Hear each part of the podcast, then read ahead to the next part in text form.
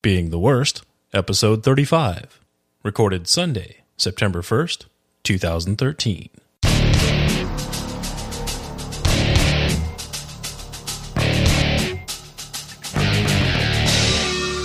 From BeingTheWorst.com, it's the Being the Worst podcast. Audio apprenticeships for the aspiring software craftsman. With your hosts, Kerry Street and Rinat Abdullin. This episode is the third of a three part series on client side development. Kerry and Rinat discussed their initial experiment with applying the MVVM cross framework to the GTD samples cross platform mobile application. They review why they selected this approach, the initial code in the solution, and plans to revise their core domain and published language into reusable portable class library. And now, here are Kerry and Rinat. Okay, Rinat, it's been about, oh, geez, what, a month since we had a conversation the last episode when you had just finished cleaning up some of the Windows Forms clients. Mm-hmm. And we ended that conversation with me talking about some MVVM stuff and some of the mobile things that I was uh, looking into. And so I went off and did my experiment in the mobile space for a few, two or three weeks. And in the meantime, you were rewriting all of Lokad stuff or something like that. So we got a lot of cool stuff to cover, not only today, but coming up with the stuff you've been talking about on your blog. I'm excited to see that server side stuff as well. Absolutely. There has been quite a lot of fun and interesting experience out there. Yeah, it looks cool. I saw some of your stuff about simplification and Unix this and that. I'm like, all right, this would be cool. But uh, in this episode, we're going to continue on in our client side adventure. And I'm going to, we're going to reverse roles a little bit here. And I'm going to try to remember what I learned the last three weeks and try to summarize it for you a little bit. And we'll see how it goes. Sounds nice. All right, man. So right now, we'll have the code that I was working on. Uh, I'd put this client together probably in the last two or three days my other experiments were in other work projects and stuff. And I took that learning and I basically took a fork of our current repo and we'll have links to it on the site. Mm-hmm. So for now, the way it's been developed is I initially was going to try to wire up the GTD domain, but that was getting difficult for a couple of reasons.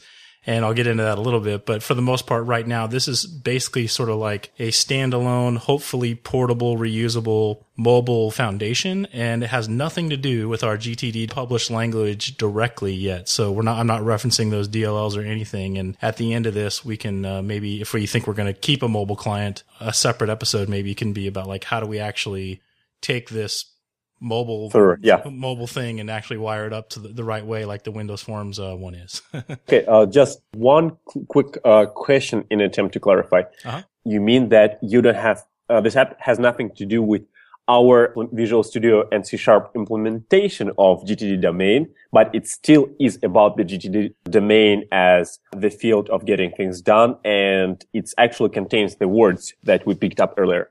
Yes, absolutely correct. It's not wired up to our existing DLLs that we have been working on the last many months, but it is a GTD standalone client that uses the same words that we did, like action, project, and stuff. Mm-hmm. So, yep, using the same kinds of words, but uh, technically the DLLs that we share have nothing to do with this program yet. But it was designed in a similar fashion to the WinForms client. So it's got an inbox, it takes actions and projects. It was meant to be migrated to our domain DLL else. Mm-hmm, mm-hmm. Cool. Uh, we definitely could use then uh, some screenshots from the episode in the show notes then. Cool. Yeah, I definitely can do that. And I'll run it for you here too, because you can obviously see it, but people listening can't. Mm-hmm. Um, I actually have it on my phone and was messing around with it. It doesn't do much, but I, at the uh, end of today, I was bored and deployed it to my Nokia 920 and it was making sure I could actually click on stuff and type in stuff and turn it into a action and stuff like that. So it's, mm-hmm. the basics are working. So at the end of the last episode, uh, we basically were talking about some common functionality that was seeming to uh, materialize on the client and server side, but maybe mm-hmm. under different pattern names and maybe different lingo, but generally we were seeing common things like events and messaging and passing messages around so that code can communicate with each other and stuff like that. Separation of concerns with various patterns like MVC and the WinForms uh, approach. We talked about MVP a little bit and MVVM and things like that. So mm-hmm. I think I ended that episode a little confused, like, hey, why are we kind of doing the same concepts but calling them all different things? And we aren't going to resolve that in this episode. We're just going to add another one to the mix because mm-hmm. I went down the MVVM road for specific reasons. And uh, so maybe as along the way we can kind of compare and contrast a little bit with what we already know about MVC and what's going on in the WinForms client, if it makes sense. Mm-hmm. So, so, what did it take to build a Windows Phone application? Like, what uh, what was the biggest effort for you uh, needed to make this thing run? What like were some of the interesting steps? Because I have no clue of how to build mobile apps yet. Okay, I'd say the first two weeks of my exploration was sort of narrowing down like what are my options, you know, because I I wasn't writing too much mobile code myself. I dabbled with Objective C for a, a, little bit when I first looked into it a couple years ago. Mm-hmm. Thanks, you know, that was like the extent of it. So when we decided I was going to go check out the mobile side and was doing my research, um, well, I'll, I'll, get into sort of how I came to the conclusion to try what I, what you're going to currently see in the repository. So ideally, in, in episode one, I think when we very first started this thing, um, just remember that I'm coming from the perspective of, you know, what would an individual do? You know, ideally, I want to have the ability to build complete end to end solutions on my own if I needed to. So mm-hmm. this isn't necessarily what a, a, company with lots of developers that can build different teams would do. This is what I feel like I would actually try to do if I was trying to build not only the server side stuff that we've been talking about, but also had to deal with the client side stuff myself. So mm-hmm. it's an individual's perspective. So I'm not outsourcing stuff or anything, that kind of stuff. Uh, although in the real world, I probably would outsource some of this stuff. But uh, mm-hmm. again, I'm, I'm speaking on this episode as if I was going to do it myself. What would I do to make my life easier? So uh, episode one, I talked about I want to be able to leverage the cloud, third party tools, etc. And part of that obviously is I want to leverage whatever I can on the client side applications as well. And mm-hmm. on the client side, that's increasingly more mobile client applications first, or maybe only mobile client applications. So I think that mandating a single homogeneous mobile tablet platform to support and develop on is like not really feasible anymore. In some mm-hmm. cases, maybe, but certainly on the consumer side, it's not really feasible. So, mm-hmm. so I was looking around and I'm like, okay, if I personally had to build cross-platform mobile applications and I wanted to pick a common programming language to do that, my choices basically boil down to JavaScript and PhoneGap kind of things mm-hmm. and running my stuff in like a phone's web browser control or C Sharp in the .NET framework compiled to native code on that platform and using Xamarin stuff to enable the iOS and Android side stuff. So mm-hmm. we won't get into, you know, the pros and cons of all that. There's other shows and episodes about why you would choose one or the other and there's a lot of of talk already out there. But basically, in my three weeks, I, for obvious reasons, probably because we've been doing C sharp forever and I don't know that much JavaScript, I opted to go look down the C sharp road to see what that looks like. So if I'm the one man show and my simple brain is looking to understand some very good and broadly applicable patterns uh, that will likely be good enough for the majority of the problems I need to solve. I think right now, my current perception is that MVVM, model view, view model, or things similar to it is probably going to be one of those patterns for me because in the three weeks that I spent on this, the day, the one day I was reading about this stuff, my mm-hmm. summary mm-hmm. to myself was basically, you know, MVVM came from the Microsoft XAML stuff and it was an inherent benefits on the data binding side. So mm-hmm. if you're trying to build Windows desktop clients with WPF and Silverlight or even uh, Windows Store Metro apps, you pretty much have full XAML MVVM over there. And until there was some other frameworks, you really couldn't do MVVM data binding on uh, iOS and Android. But in this episode, we'll get into an awesome framework that people have been talking about on .NET Rocks and the Tablet Show and stuff, and it's called MVVM Cross. If you haven't heard mm-hmm. of it, and so Xamarin kind of abstracts iOS and Android, so you can use C Sharp on it, and then MVVM Cross sort of lets you put MVVM on top of all three Windows, Android, and iOS, so that you can kind of even hide the differences between those three platforms uh, and still use C Sharp. Most importantly, is it enables the data binding feature. So that framework is awesome, and uh, although we're not talking about it today, because Xamarin supports um, Macintosh apps as well, the MVVM cross framework is also trying to support Macs too. So theoretically, if I was one person trying to do all this stuff and I applied the MVVM pattern to my client side development, I should have a pretty good C Sharp.NET framework story across desktop, mobile uh, to apply it to. Mm-hmm. And then with the increasing popularity of Angular JS and Durandal with Knockout on the JavaScript side, there's a lot of work going on in those frameworks to basically bring an MVC, MVVM type approach to web development as well. So I'm thinking with all those things aligning, that's kind of why my brain's liking these kinds of patterns because I, I have to think about it less. you know, it's just like, eh, mm-hmm. where's my views? Where's my view models? Just learn the different syntax and forget about it. You know, that kind of stuff. Mm-hmm. So for this episode and for the near future anyway, until you convince me otherwise, or I find a reason not to like it, I'm fully drinking the MV Star Kool Aid and that abstraction to help my brain make sense of how I can reuse this code on uh, multiple client platforms. So, as we get into the code, we got to remember on all of these clients, all these cross platform clients, what we're mainly trying to achieve is as much cross-platform reusable native code as possible. So C sharp in this case, mm-hmm. while providing a native look and feel view that the user expects on their specific platform. So in this particular approach, which is different from the JavaScript approach, in JavaScript, obviously you're using HTML, CSS, JavaScript on the view side. In this particular approach, you're basically saying, hey, I'm going to build as much reusability in the C sharp .NET framework as I can, but for every platform, mm-hmm. I'm going to use the native platforms tools to build a native view instead. Mm-hmm. So uh, in this case, we only have one client. That's the Windows Phone application that I built into the solution because it's free for all of our Visual Studio users. so it's easy to start there because you don't have to buy anything additional. Mm-hmm. So in that case, we would be talking about XAML and the Metro kind of look for a Windows Phone 8, but obviously that would be totally different for Android and iPhone uh, on the view side. So mm-hmm. on Android, you would use kind of their XAML like XML syntax. And on uh, iOS right now, you either use the Xcode designer, the designer tools mm-hmm. on the Mac, or um, you can programmatically build views uh, as well. So the rest of this episode then to achieve that cross-platform goodness is basically about the MVVM stuff that I did and portable class libraries a little bit. So mm-hmm. I don't I don't know if you've heard too much about portable class libraries, but well, uh, probably they're portable, uh, meaning that they can be around on multiple flavors of Microsoft.NET Framework. That's right. And generally, the confusion that seems to happen because I didn't really other than what you just said, that's pretty much the extent of what I knew about it until three weeks ago. And mm-hmm. um, and basically, you kind of have two approaches that people are using on the Xamarin C Sharp code sharing side, and that's either manually linking C Sharp files in all your projects. Mm-hmm. Um, you know, a shared directory of a bunch of C sharp classes that are literally in the CS files. And for each platform specific project, you go in and manually link the CS files and compile them separately is the approach a lot of people are using right now but that's manual upkeep and kind of annoying. But it does work. If you're trying to live the MVVM cross or MVX for short, people call it MVX. I'm going to call it MVX for the rest of the time.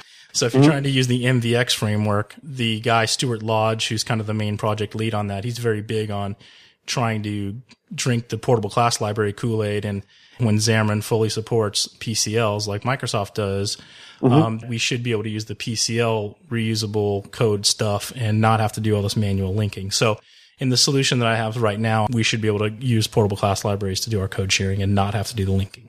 Okay, so just basically get one thing clear. Mm-hmm. Uh, portable class libraries, mm-hmm. like my perception and understanding of them is that that's the libraries that can be used on multiple flavors of Microsoft.NET.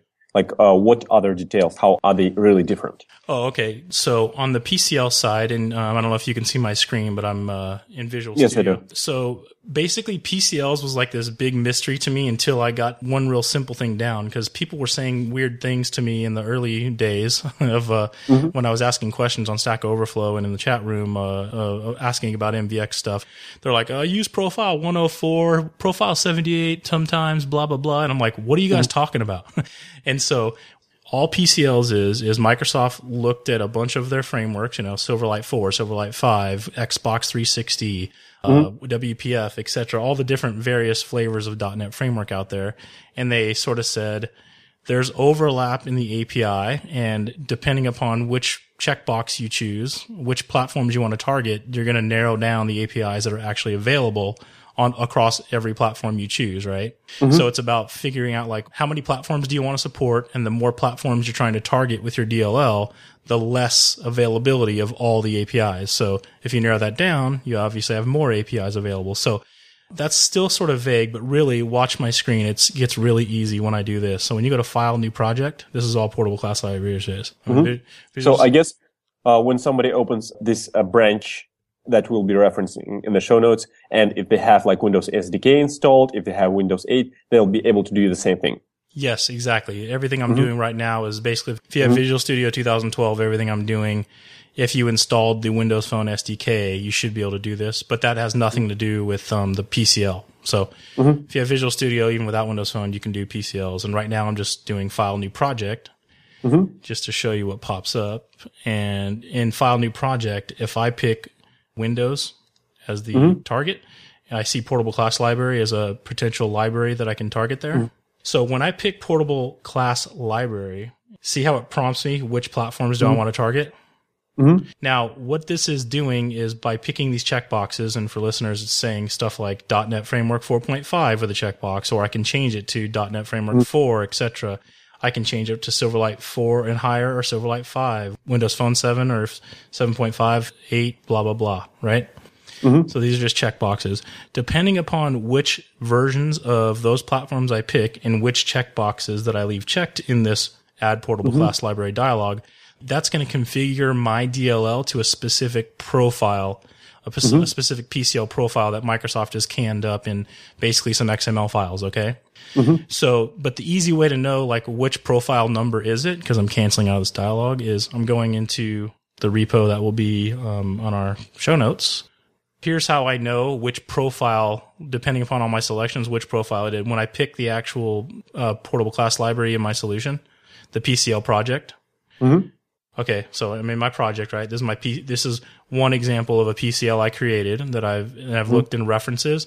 And you'll notice under references when you pick a PCL, you just get this generic reference to .NET portable subset. Mm-hmm. And you don't really know which subset it is. It's depending on the checkboxes you picked. And the portable mm-hmm. subset, the profile is down here. It's see how down there in that path? Under, 78, yeah. Yeah. If I ch- picked other things, I might see profile 104 or something. So mm-hmm. that's kind of how you know which profile you actually ended up checking with all the selections in that dialog box. Mm-hmm.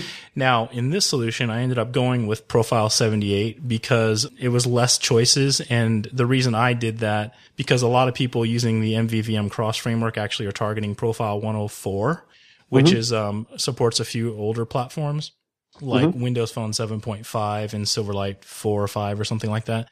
The reason I didn't do that is because in my other experiments, I was trying to use async and await and not have to worry about using extra NuGet stuff to make old stuff support async and await. So I just stuck with profile 78, which happens to be, uh, I believe, I'm double checking right now. Profile 78 just happens to be when I pick in the, in that PCL dialog box, if I just pick .NET Framework 4.5, Windows Phone 8, and .NET for mm-hmm. Windows Store apps, that basically mm-hmm. ends up being Profile 78. Mm-hmm, mm-hmm. So that's what these things are targeting. You can change them later. So like if I change my mind, I can right click on that PCL library and pick different choices and it'll retarget it. But the references that I've made also have to be compatible. So just have to be aware. You can change it, but everything you've referenced has to be compatible with whatever profile you're trying to change it to. Mm-hmm, mm-hmm okay. Mm-hmm. Does that makes sense? So, uh, yeah, just one quick question. Mm-hmm. So, uh, apparently, in order for this approach to work on iOS and Android, then Xamarin has to support uh, portable class libraries. Are they working on that? Like, did they say that they'll have this done, or there's sort of two two ways to answer that. So, in order to share C Sharp and .NET Framework code across Windows, iOS, and Android, you can do that today without PCLs by using with sharing files with with using file links and or some. There's a couple of other things you can do to mm-hmm. sort of share code the old way. If you don't want to do the manual linking, you're basically waiting for Xamarin to fully support PCL. So you can just create this one PCL and easily reference it in all your Windows and iOS Android projects. Mm-hmm. So do they plan to support it? Yeah, yeah. PCL should be good to go on the Xamarin platform. okay. And if it isn't, I would just rip out the PCLs and manually link files if I had to. okay. It's not the end of the world. I just have to, you know, I'm trying not to do the manual linking. Uh, actually, just for the reference, so basically, one of the approaches of uh, creating applications that tar- target multiple .NET Framework versions is uh, to use uh, file linking, mm-hmm. because, like you know, you can uh, when you're adding a C sharp file to existing C sharp file to a project, you can not just add it, but add it as a link. There is a drop down option. Uh, second option using PCLs, and the third option is, for example, what is done in Greg's event storage uh, is you can use a lot of compiler directives yes. to include or exclude pieces of code. Mm-hmm. Yep. When you look at a lot of the Xamarin examples and what people are actually doing right now to, you know, ship apps today with what they can do, that's what you see a lot of is a lot of the if def, you know, if Android, if iOS, and and you can certainly do that and it works. Um, but uh, if you're trying to live the MVX pure Stuart Lodge way, uh, you're basically you don't like those if defs and you're you're trying as much as you can to not have to do that if if at all possible. Okay, makes sense. Yeah. Now you'll see in this project, I'm just leaving them there because when I originally started uh, this client application, I was like, oh, that'd be cool if I can just use our existing domain objects in a published language, but that was going to be more complex for various reasons. But what I tried to do, because portable class libraries can only reference other portable class libraries. So mm-hmm. if I'm creating a PCL and I want to pull in our, you know, gtd.core domain, gtd published language, they also have to be PCL compatible. So I was just curious, like, hey, how much of our code that we already have is close? And mm-hmm. so I just, you know, moved all the existing classes over here and I made it compile with profile mm-hmm. 78. But, uh, the code changes I did and left out, um, we, we can leave that as another exercise because I'm not using them anyway. But things like the serializable attribute isn't supported, mm-hmm. you know, data contract is. And some of the magic you were doing with the reflection and stuff also wasn't supported. So I just commented mm-hmm. out and said, ask me not if how much this matters, you know, stuff like that. Mm-hmm. so in the current project, you'll see the solution folder of GTD core PCLs, and we can just mm-hmm. ignore that now. That's just sort of the in progress stuff to see how close our existing code was to PCL compatible. Okay, so uh, I see another folder called GTD Mobile. Does that like reference uh, our core domain or does it reference PCLs? No, so the, the other solution folder of GTD mobile, that is where I put this entire standalone mobile application and its shared PCL core. So mm-hmm. what I originally was going to do was I was going to go into, there's a project in here called gtd.client.core, and that happens to be my mobile applications PCL with profile 78. That's the okay shared code that I'm trying to share across platform. Mm-hmm. And I was going to go in there and reference our uh, GTD core domain and published language. That's, you know, and I'm, I'm actually able to do that now with these ones. But, mm-hmm. um, like I said, the code I commented out, I didn't know if I was breaking stuff. And I, when I was trying to think like, how do I actually make these aggregates work right with the client stuff? Like I'm too new to this mobile MVX platform. So I'm like, that's too much to think about in two days. Forget it. I'm going to forget mm-hmm. about it and build a standalone application and we can figure out how to wire up the domain later. okay. So nice. that's, that's what that is. So in the current solution in the GTD mobile folder, there's only two projects and they have nothing to do with the other projects in the solution right now. They're just in there.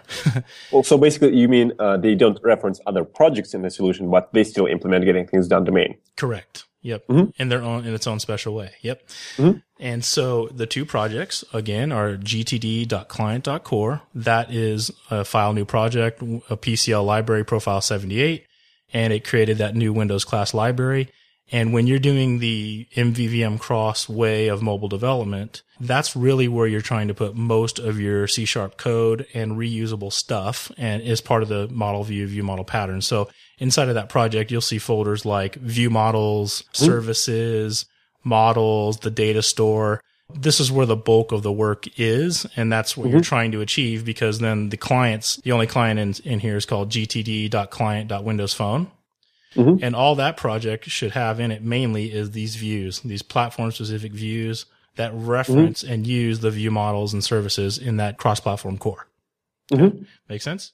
Yep, absolutely. Cool. So one thing to note over the over the last year, I've heard people talking about Xamarin, C Sharp, and using MVVM Cross and other code sharing things. And the percentages people kind of randomly throw out are in between, you know, 50 to 90% code reuse. And I think your mileage may vary. Mm-hmm. That sounds great. And I think that's a great approach to sharing a lot of that core functionality in the view models and everything from the view models back basically is portable. But it's it might sound a little bit better. Like there's no silver bullet on the JavaScript side or the C sharp side because you're still going to have to spend the majority of your time once you get the portable code done is going to be spent understanding the various nuances of the views of all the client mm-hmm. platforms and trying to figure out like what's that class name over there called in the iOS to actually bring up a grid and all that kind of stuff. You still need to deal with that.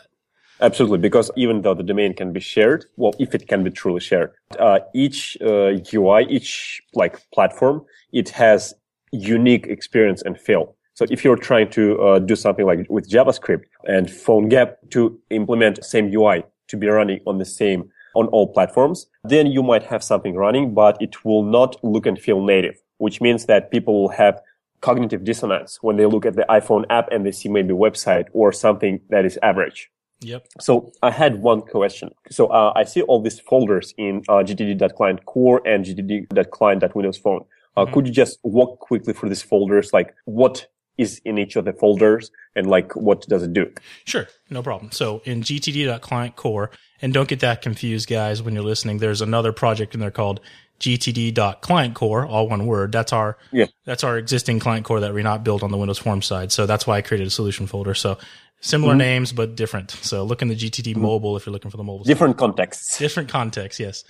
So in the gtd.client core, so remember, I'm using the MVVM cross framework, which fully is an opinionated framework. It lets you customize everything, but it's, it brings a lot of stuff along with it that says, Hey, I'm going to give you a common way to build cross platform, but I highly recommend you sort of think about the universe the way that I do and use my conventions and my built in IOC container and stuff like that so that mm-hmm. things just magically work. In this particular case, when we're talking about model view, view model, there's various definitions. People debate about like, what does model view, view model mean? But, um, I'll try to talk about mm-hmm. what I, what I currently have it structured as and how I'm interpreting it. So the folders that you see in client core, you've got model, or models. Mm-hmm. So obviously that's the model in, in model MVVM. You've so got, what's uh, what's in a model? So right now models is just these plain POCO classes. And so here's mm-hmm. this is probably the biggest point of contention on what does MVVM really mean. So mm-hmm. some people say that the model in MVVM really is just these simple POCO classes, you know, so inside of this folder guys, I've got action.cs, project.cs and item of stuff.cs and they're very mm-hmm. simple simple classes that happen to be very um, I'm kind of cheated a little bit because I'm using a SQLite plugin. So mm-hmm. that's why you see this thing primary key above it. But right mm-hmm. now they're just very dumb uh, classes that are just properties, you know, kind of stuff. Now, so basically, uh, the action class, it's uh, just uh, really simple. It looks like a data transfer object. Yes. It has like four string properties called action ID, trusted system ID, project ID, and outcome. Yep. Okay. Yep. Same names that you would be familiar with in our other context. Uh, same kind of thing happening inside the project and item of stuff. Mm-hmm. Now, in some definitions of MVVM, basically what ends up happening is everyone's pretty clear on what the view is. Everyone's pretty clear on what the view model is. And some people sort of say, and everything else is the model. So in this solution, I kind of view my services, the services folder, because they're mm-hmm. doing repositories and getting data I kind of review view my services and data store folder and my models folder sort of as quote the model because at the end of the day, the folder called data store, services, and models, they're all working together to basically give me access to and persist my data. Okay. Uh, so uh, what is services folder? So so um, the the data store folder and the services folder are very very heavily related. So mm-hmm. data store is, is basically a bunch of repositories in there that are, there's interfaces for those repositories and they're the things that are actually talking to SQLite. So I'm going to look at the inbox repository. Mm-hmm. So in the inbox repository, that's where I actually have my my SQLite connection making mm-hmm. those SQL calls to actually pull stuff out of the database, right? Here's my name of the SQLite database, etc. right? Like this is at the lowest level of here's my persistence. Mm-hmm. In in this very simple implementation right now, the services are very very similar. So you'll look at the interfaces to iAction repository is almost mm-hmm. identical to iAction service, mm-hmm. um, and that's just another layer of abstraction because you can you'll see how the view models sort of take a dependency on the services and not the repository.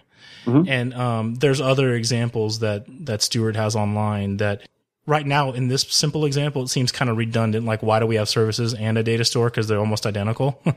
but, mm-hmm. uh, I think when I learn more about MVVM and when I try to do more complex things, the interfaces for the services and the interfaces for the repositories might start to diverge a little bit. Right now, they're okay. almost identical though. Okay. Uh, so basically for the listeners who are not able to open the solution folder, for example, I'm looking at I action service class, I action service interface and it looks like interface to the domain model, maybe uh, not that event sourcing uh, tailored. So it has like all actions, define action, get by action ID, uh, get by project ID. Yep. And inbox so, uh, has similar stuff. Yeah, absolutely. So uh, actually, uh, this interface doesn't tell us anything about the underlying persistence model. I just happen to know that the underlying persistence model is CRUD. Kerry is storing his getting things done entities uh, using like uh, save in the table, uh, update in the table, delete in the table, but he still uh, maintains this uh, domain language. So, which means that if somebody is familiar with getting things done using event sourcing, he'll be able to take a look at this implementation and uh, still it would make sense. And at some point, underlying implementation can be swapped to use event sourcing as long as the services are fine grained and they're kind of uh, they don't mess up the domain language that we established earlier. Correct. And I think they need to be tweaked a little bit to align with our existing language. This is just kind of what I remembered at the time. However, to your point, because we have these repositories implementing interfaces, theoretically, we should be able to take the iProject repository and build an implementation of that using event sourcing instead of SQLite. Mm-hmm. Yeah. So we could swap out persistence to file or event storage at the data store level if we wanted to, and the services because they only rely on the the interface should could care less. Okay. Mm-hmm. Okay, makes sense. So that's kind of what's going on there. Um, models again right now are just plain those plain uh, classes we talked about, and mm-hmm. you, will see in the view models, which is really um, the main meat of the stuff. Pretty much what you generally see with view models is a one to one relationship with the views. Mm-hmm. Um, that's not always true, but in, for this this framework, kind of goes with that. So you'll see in my view models folder, I obviously don't have a full implementation, but I've I started the inbox view model. Mm-hmm. I started a view model that lets me take the stuff in my inbox and make it actionable some way. So turn it into a okay. project, projects and actions. Um, and then I also started a simple screen to be able to add stuff to the inbox and to create new projects. Okay. Mm-hmm. These view models are very similar. When you look inside of them, they're very similar. So I'll open up inbox view model because that's where things start. So you'll see in the inbox inbox view model in the MVVM cross framework, they always inherit from this MVX view model class, and I get some stuff that come along with it. So you'll notice that this view model in its constructor, it gets an I inbox service injected and then IMVX Messenger injected, and that's that MVX Messenger is a as a plugin. So MVVM Cross has things that it's basically a way to share common code, and it's called plugins. And mm-hmm. so I went into NuGet and said MVVM Cross. It has a Messenger plugin for passing messages around, and I use NuGet to install the Messenger plugin, and that's what you see in my references right here. See, mm-hmm. see how that's Messenger. I also, it also has a plugin for SQLite. That's a reference to that SQLite there. Mm-hmm. Uh, it has a bunch of other ones like JSON networking uh, for uh, GPS support and stuff like that. Those are just sort of abstractions that it can be uh, applied cross-platform, mm-hmm. and you can make your own plugins. So I was telling you uh, earlier this week that in my other project, I actually am in the process because the plugins are really easy to abstract out. I'm in the process of making an Azure Mobile Services plugin for MVVM Cross so that I can go into NuGet, say install Azure Mobile Services authentication plugin, and it now my apps just kind of know how to log in with Facebook, Google, Microsoft, and uh, Twitter. Mm-hmm. Okay. Okay. And actually, uh, for the reference and for the listeners, this IMVX Messengers plugin, it really looks well, its use really looks like uh, to our previous use of uh, in-memory message bus because I can see uh, here that you're doing MVX messenger dot subscribe to inbox changed message with on inbox changed. Exactly, and that and because I had seen this a little bit before we we went over WinForms and I saw that they had this messenger plugin and some of the samples I was looking at seemed to be doing that. When I saw your UI message bus, that's when I started saying like, Hey, Rinat, I think, you know, like people are doing these, these things in a similar, similar way. And this is when you were looking at Prism and, and all the other MVM stuff that you, you were using to influence you. This is why things seem like they're lining up because the patterns are very mm-hmm. similar. So Absolutely. that's exactly what we're doing in here. And in this case, in the inbox, the inbox is using the messenger service to say, Hey, um, this inbox view model wants to know anytime someone changes the inbox content. So the inbox service over here, when the mm-hmm. inbox service who's managing my connection to the repository and uh, doing stuff, you know, if something somebody adds stuff to the inbox, for example, mm-hmm. here's a method inside of the inbox service. There's a method uh, called add stuff to inbox. It takes an item mm-hmm. of stuff and it adds that item of stuff to the repository to persist mm-hmm. it, but it also sends an MVX messenger publish of the uh, inbox change message, which my view model is listening to. And that's how it keeps its view model and corresponding view updated with new stuff in its inbox. Mm-hmm. Okay. Mm-hmm. Same kind of stuff you're doing with uh, WinForms. Okay, cool. So that's kind of what's going on there. You'll notice that common pattern on all the view models or not is they basically let IOC inject whatever sort of interface dependencies they want, and the code below uses those injection injected services uh, some way. Basically, mm-hmm. that's all. And how does this bind to the UI?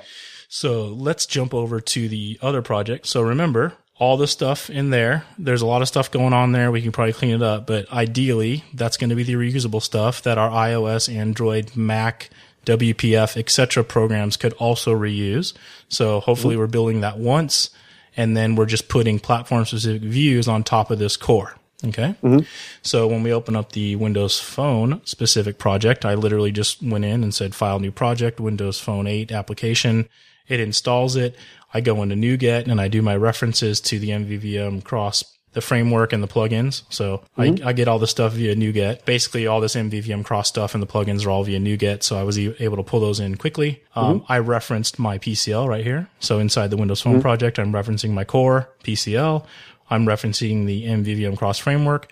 I'm referencing SQLite and Messenger again because I'm using that in mm-hmm. my core. But you'll notice that what I have in this project that I do not have in the PCL core is the plugin, implementation libraries. Yeah, yep. the plugins know which platform I'm building on, and they inject the platform specific implementations to do SQLite and GPS location on that specific platform. Mm-hmm. This is how we get our platform specific functionality to work. Okay. So those are the references. This assets folder, a lot of this stuff is just boilerplate Windows Phone 8 stuff. So resources, mm-hmm. assets, that stuff that's just there. Mm-hmm. Um, and then the thing that matters, and it's naming convention based, is MVVM Cross expects the UI project to have a views folder in it. Mm-hmm.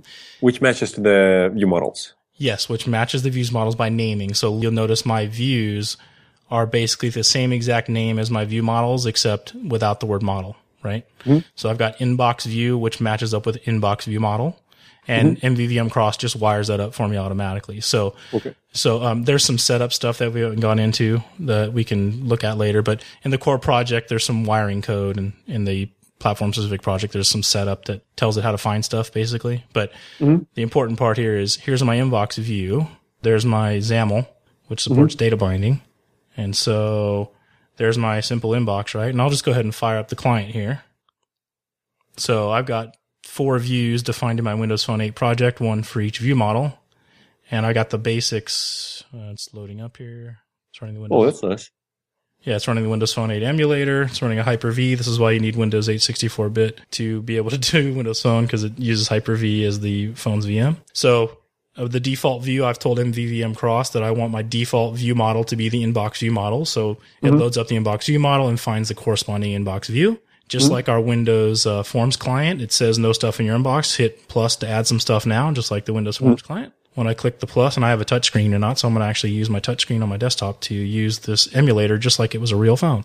Nice. So I'm clicking on the plus, and so when I click on the add stuff, it pops up the description, you know, to add mm-hmm. some stuff, and I'm just clicking some stuff, add, and because nice because I added stuff, that message fired in the in, in the add stuff service.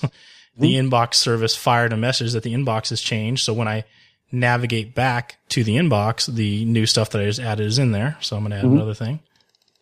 So now when I hit add, I've got two things in my inbox. And then mm-hmm. when I click on one of those things in the inbox to either trash it or turn it into an actionable item, I'm just clicking. I'll give you, some, I'm going to use some real words here stuff to my inbox. Oh yeah, that's definitely something I have to do. So wash car. Now I've got wash car item in my inbox. When I click it, it goes to my make stuff actionable view or something like that. I forgot what I called it.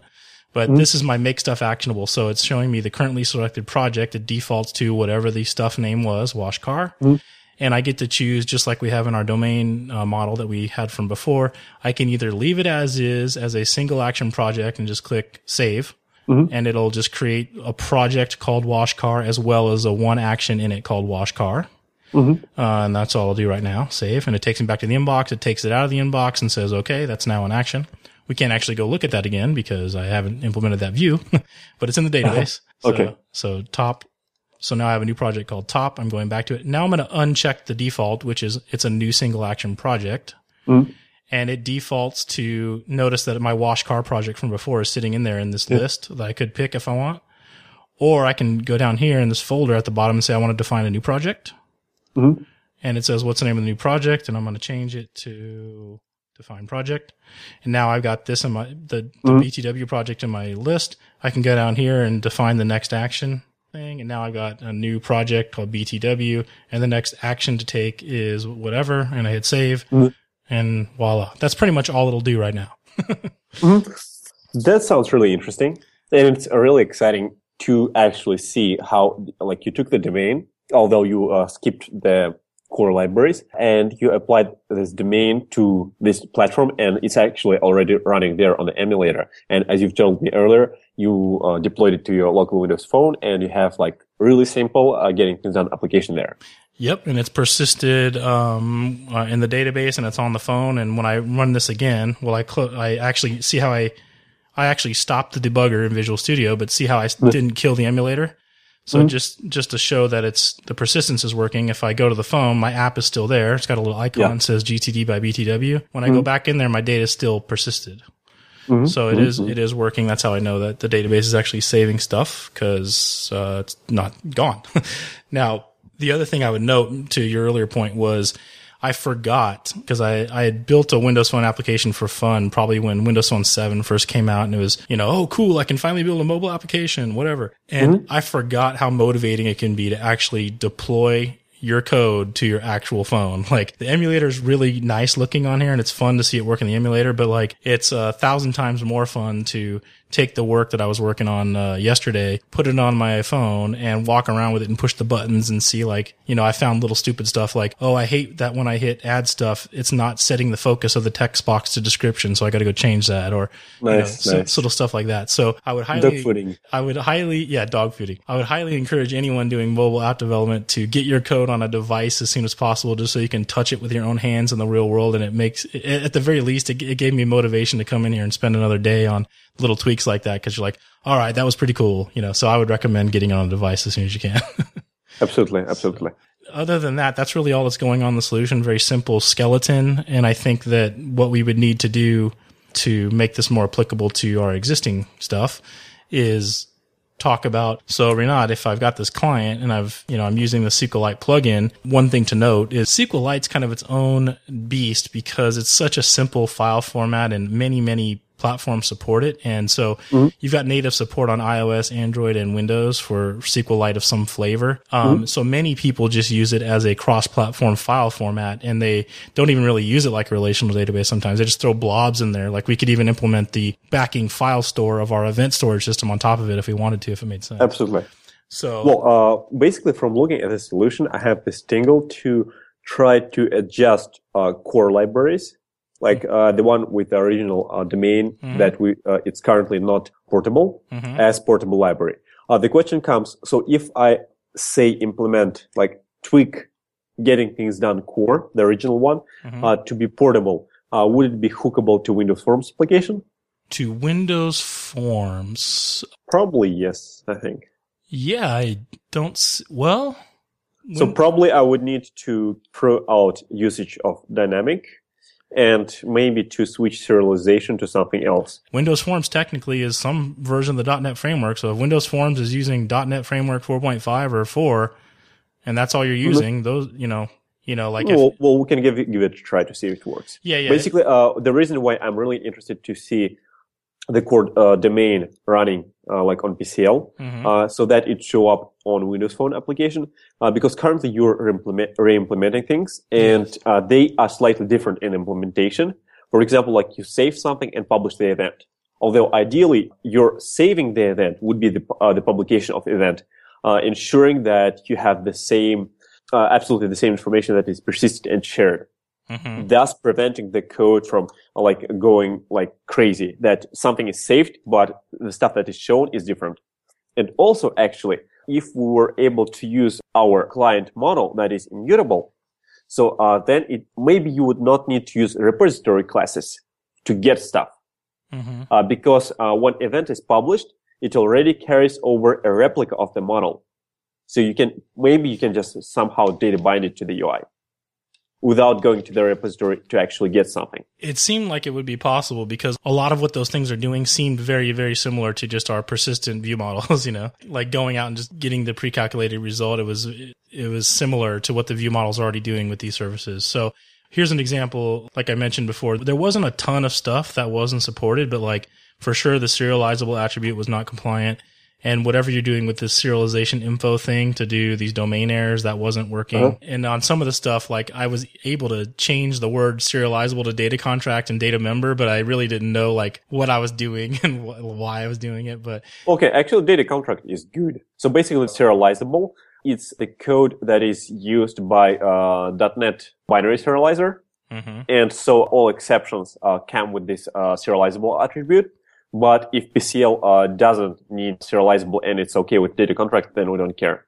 Yeah, yeah. I'm actually not sure myself why the exceptions must be serializable. Yeah, you'll be able to tell very easily. Like, and you can. It's probably easier for you to see just taking the existing ones and. Well, I mainly moved the classes over because it's easier. Like, I literally yeah. just caught, recreated the files. I went in, I created a blank PCL, targeted a profile, moved the files over, and each file, as each file comes over, you can see resharper and everything just lighting up. Like, nope, nope, nope. you know, I'd love to. uh talk about that maybe when you're doing it to just take some notes as you're migrating it because I think pe- that's a whole separate topic people are dealing with. Like, how do I take my existing code and make it portable? So I'd be interested to see like how painful or not it was to make uh, our stuff portable.